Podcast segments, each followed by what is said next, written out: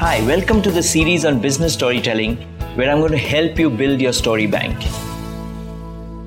Now, let's start with today's story.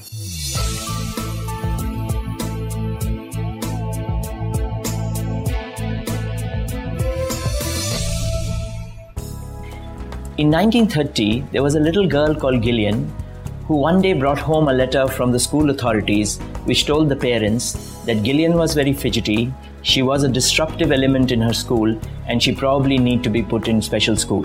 These were days before, you know, we had this fancy thing called ADHD, and the parents were worried. But the mother did not want to put Gillian into special school, so she decided to take Gillian to a psychologist. On the way, the mother explained to Gillian that this is an important meeting and she shouldn't be fidgeting.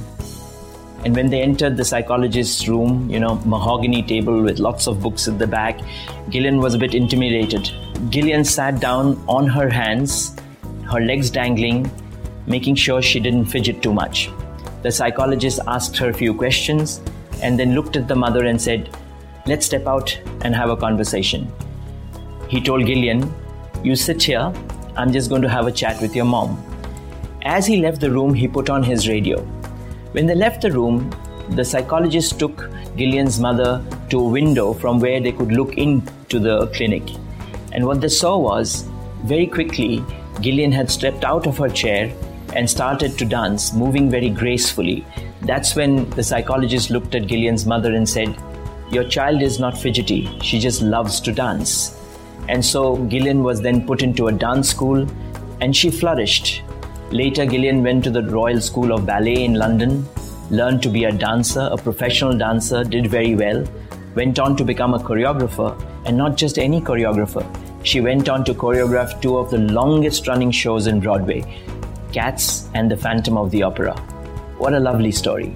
Now, where in business can we use this story? We can use it if you're trying to make a point to someone saying, you know, if you can find your passion, then magic can happen. Or if you could say, when we find the right jobs for the right people, they will flourish. Or maybe you're trying to make a business point that there is a power of correct diagnosis because after all if the psychologist didn't diagnose the situation correctly we would have never got gillian the choreographer there are probably many more business points that you could use this story for I look forward to seeing you in the next episode. Thank you.